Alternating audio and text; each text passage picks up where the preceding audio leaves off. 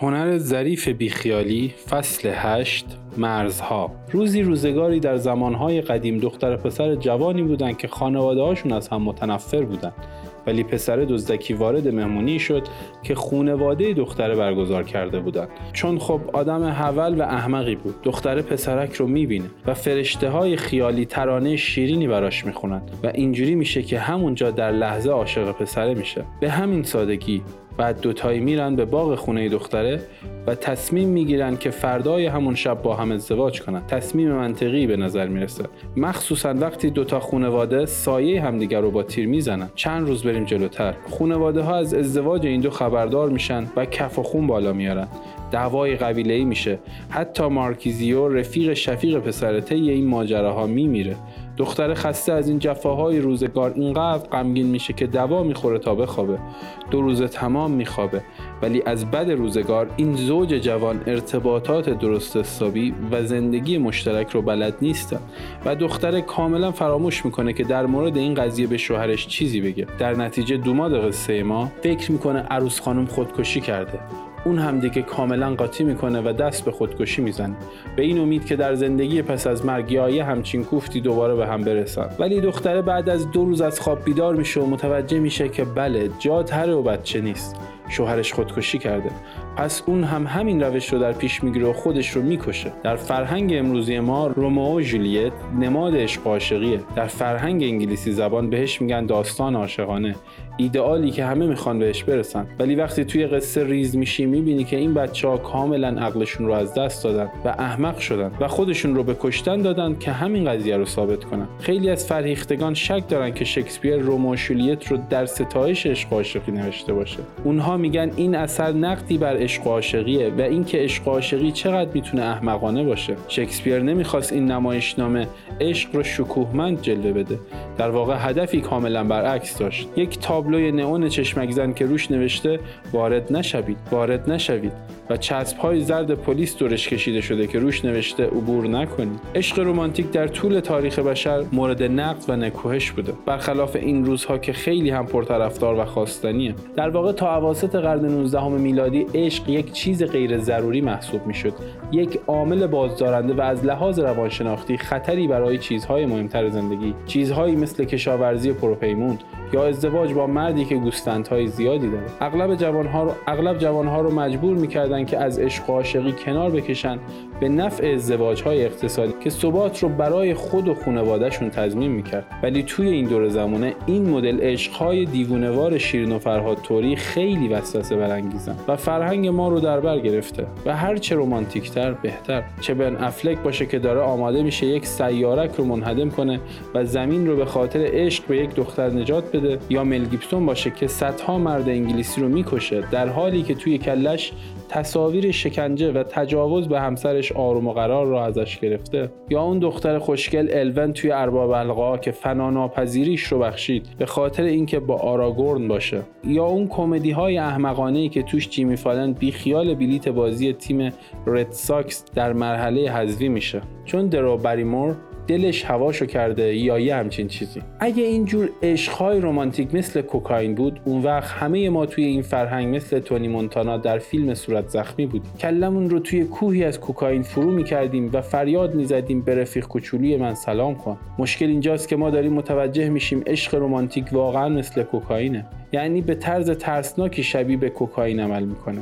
یعنی دقیقا همون قسمت هایی از مغز رو انگولک می‌کنه که کوکائین می‌کنه یعنی تو رو بالا می‌بره و برای مدتی حال خوبی بهت میده ولی در کنارش همون قد که مشکلات رو حل می‌کنه همون قد هم مشکل به وجود میاره. درست مثل کوکائین. بیشتر عناصر سازنده عشق رمانتیک که ما به دنبالش هستیم یعنی برونریزی احساسات به طرزی دراماتیک و سرگیجه آور بالا و پایین های عشق آتشین نمایش سالم و حقیقی از عشق نیستند در واقع شکل دیگه ای از خود محق بینی هستن که خودشون رو در روابط نشون میدن. می‌دونم که این قضیه باعث میشه که من براتون یک آدم ضد حال باشم جدی میگم. آخه کی اینجوری عشق رو خار و خفیف می‌کنه؟ ولی خوب به حرفام گوش کن. واقعیت اینه که ما عشق سالم داریم و عشق ناسالم. عشق ناسالم یعنی وقتی دو تا آدم از طریق حسهایی که به هم دارن می‌خوان از مشکلاتشون فرار کنن. به عبارت دیگه از همدیگه به عنوان راه فرار استفاده می‌کنن. عشق سالم یعنی وقتی دو تا آدم با همدلی و حمایت همدیگه به مشکلاتشون اقرار می‌کنن و میرن که شاخش رو بشکنن.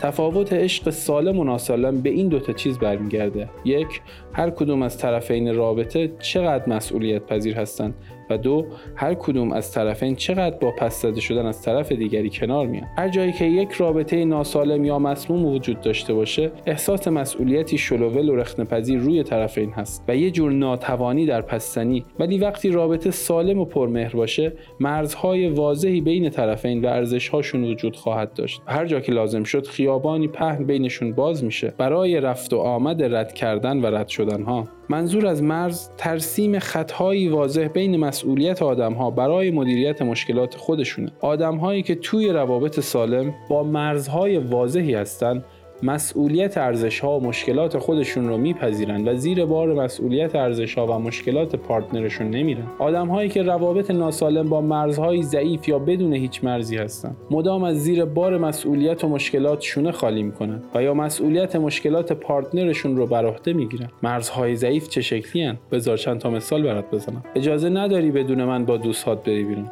تو که می‌دونی من چقدر حسودی می‌کنم. باید خونه پیش من بمونی. همکارهای من خیلی احمقن. همیشه کاری می‌کنن که دیر به جلسه هم برسم. چون همش باید بهشون بگم فلان کار رو چجوری باید انجام بدم. باورم نمیشه اینجوری من رو پیش خواهرم احمق جلوه دادی. دیگه هیچ وقت جلوی اون با هم مخالفت نکن. خیلی موقعیت شغلی توی بستون رو دوست دارم. ولی می‌دونم مامانم هیچ وقت من رو نمیبخشه اگر ازش دور بشم. من خوشم میاد دوست دخترت باشم ولی میشه به دوستم سیندی چیزی نگی؟ آخه خیلی ناراحت میشه و اعتماد به نفسش رو از دست میده. اگه من دوست پسر داشته باشم و اون نداشته باشم. در هر کدوم از این سناریوها شخصی داره مسئولیت مشکلات عواطفی رو میپذیره که مال خودش نیست. یا از یکی دیگه می‌خواد که مسئولیت مشکلات عواطفش رو بر عهده بگیره. به طور کلی آدم های خود محقین در روابطشون توی یکی از این دوتا دام میفتن یا انتظار دارن که بقیه مسئولیت مشکلات ایشون رو بر عهده بگیرن. من یه آخر هفته آروم توی خونه می‌خواستم. باید این رو می‌دونستی و برنامه هات رو کنسل می‌کردی.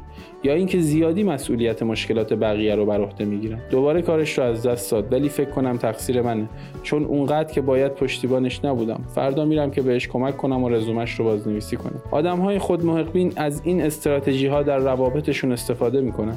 همونطور که برای هر چیز دیگه میرن سراغ این استراتژی تا از زیر بار مسئولیت مشکلاتشون شونه خالی کنن. در نتیجه روابطشون شکننده و تقلبیه. محصول تفره رفتن از دردهای درونیه و نه محصول ستایش و احترام واقعی نسبت به محبوب. این قضیه نه تنها برای روابط عاشقانه بلکه در روابط خانوادگی و رفاقت ها هم صدق می‌کنه. یک مادر سلطجو ممکنه مسئولیت همه مشکلات زندگی بچه هاش رو بر عهده بگیره و این مادر بچه های خود محقبینی رو بار میاره که همیشه در زندگی انتظار دارن یکی دیگه از راه برسه و مسئولیت مشکلاتشون رو بر عهده بگیره. به همین دلیله که مشکلاتی که در زندگی عاشقانه و روابطمون داریم به طرز ترسناکی به مشکلات بین والدینمون شبیه هستن. وقتی مرزهای نامشخص و مه ای برای مسئولیت عواطف و کارهای مشخصی کردی و حوزه هایی رو شکل دادی که توش مشخص نیست کی مسئول چیه؟ چی تقصیر کیه؟ چرا داری فلان کار رو انجام میدی؟ هیچ وقت نمی‌تونی ارزش های قرص و محکمی برای خودت بسازی. تنها ارزشت این میشه که partner ت رو خوشحال کنی یا تنها ارزشت این میشه که partner ت تو رو خوشحال کنه. و البته این قضیه خودش مشکلات بیشتری به بار میاره. و روابطی که اینجوری مه گرفته و تار هستن معمولا مثل هیندنبرگ سقوط می‌کنن. با کلی داستان و آتیش بازی پر سر صدا آدم ها نمی‌تونن مشکلاتشون رو حل کنن و نباید هم تلاشی براش بکنن چون این براتون خوشحالی واقعی به بار نمیاره. شما هم نمی‌تونید مشکلات یکی دیگر رو براش حل کنید.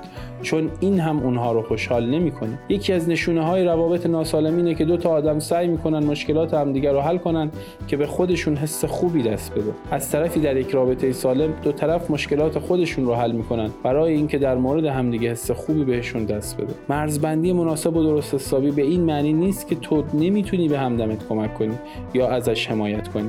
یا اینکه اجازه ندی اون بهت کمک کنه یا ازت حمایت کنه.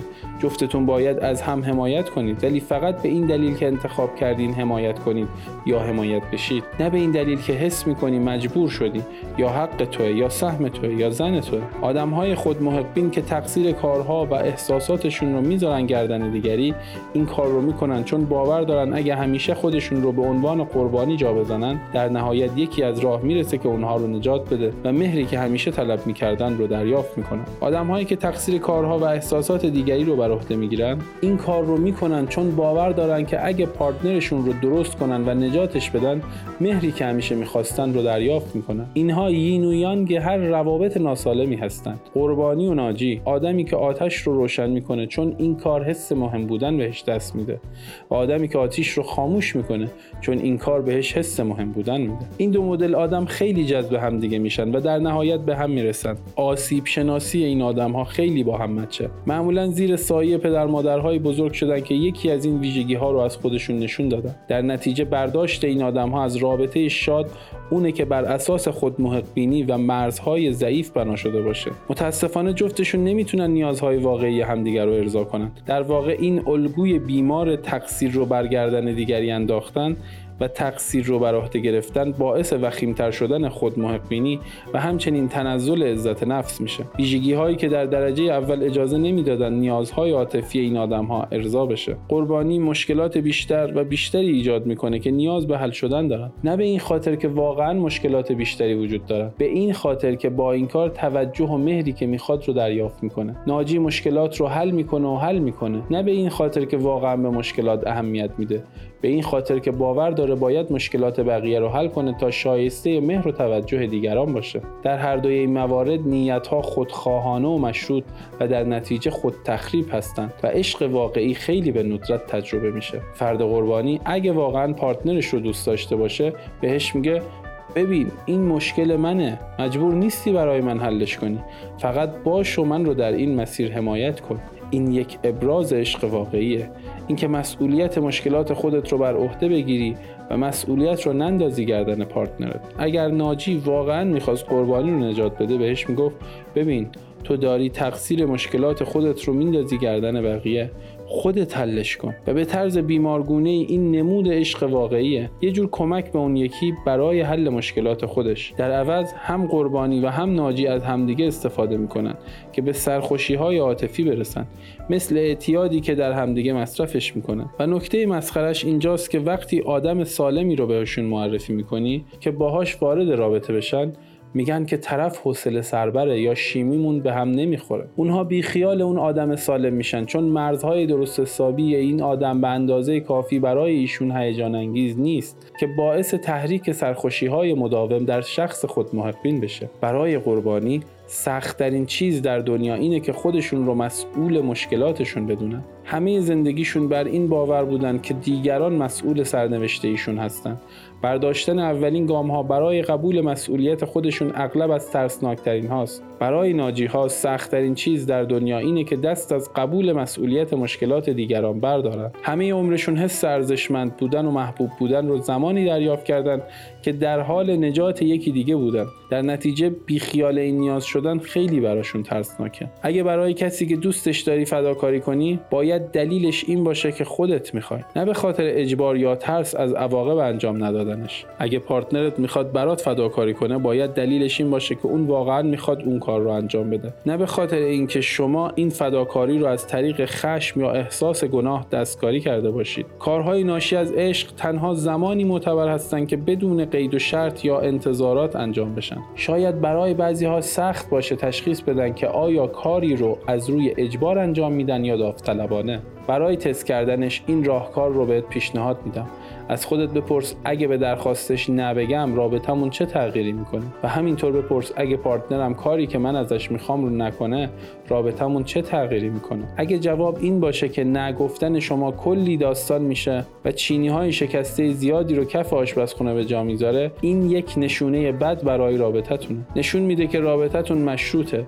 بر اساس منفعت های سطحی که از هم دریافت می‌کنید بنا شده و نه پذیرش بیقید و شرط همدیگه و مشکلات همدیگه. آدم هایی که مرزهای درست حسابی دارن از جر و بحث ها یا آسیب دیدن ها نمیترسن آدم هایی که مرزهای شلوول و تاری دارن از این چیزها میترسن و همواره رفتارهای خودشون رو طوری تغییر شکل میدن که به ساز بالا و پایین های عاطفی روابطشون برقصن. آدم هایی که مرزهای محکمی دارن درک می‌کنن که غیر منطقی اگه انتظار داشته باشی دو طرف با هم 100 درصد سازگار باشن و همه نیازهای همدیگر رو ارضا کنن آدم هایی که مرزهای درست حسابی دارن درک می‌کنن که ممکنه گاهی به احساسات هم دیگه صدمه بزنن. ولی در نهایت نمی‌تونن تعیین کنن که بقیه چه احساسی داشته باشن. آدم هایی که مرزهای درست حسابی دارن درک می‌کنن که رابطه سالم این نیست که عواطف همدیگه رو کنترل کنید بلکه اینه که دو طرف همدیگه رو در مسیر رشد شخصی و حل مشکلات خودشون پشتیبانی کنن. رابطه سالم این نیست که به هر چیزی که پارتنرت بهش اهمیت میده اهمیت بدی. اینه که به پارتنرت اهمیت بدی. صرف نظر از اینکه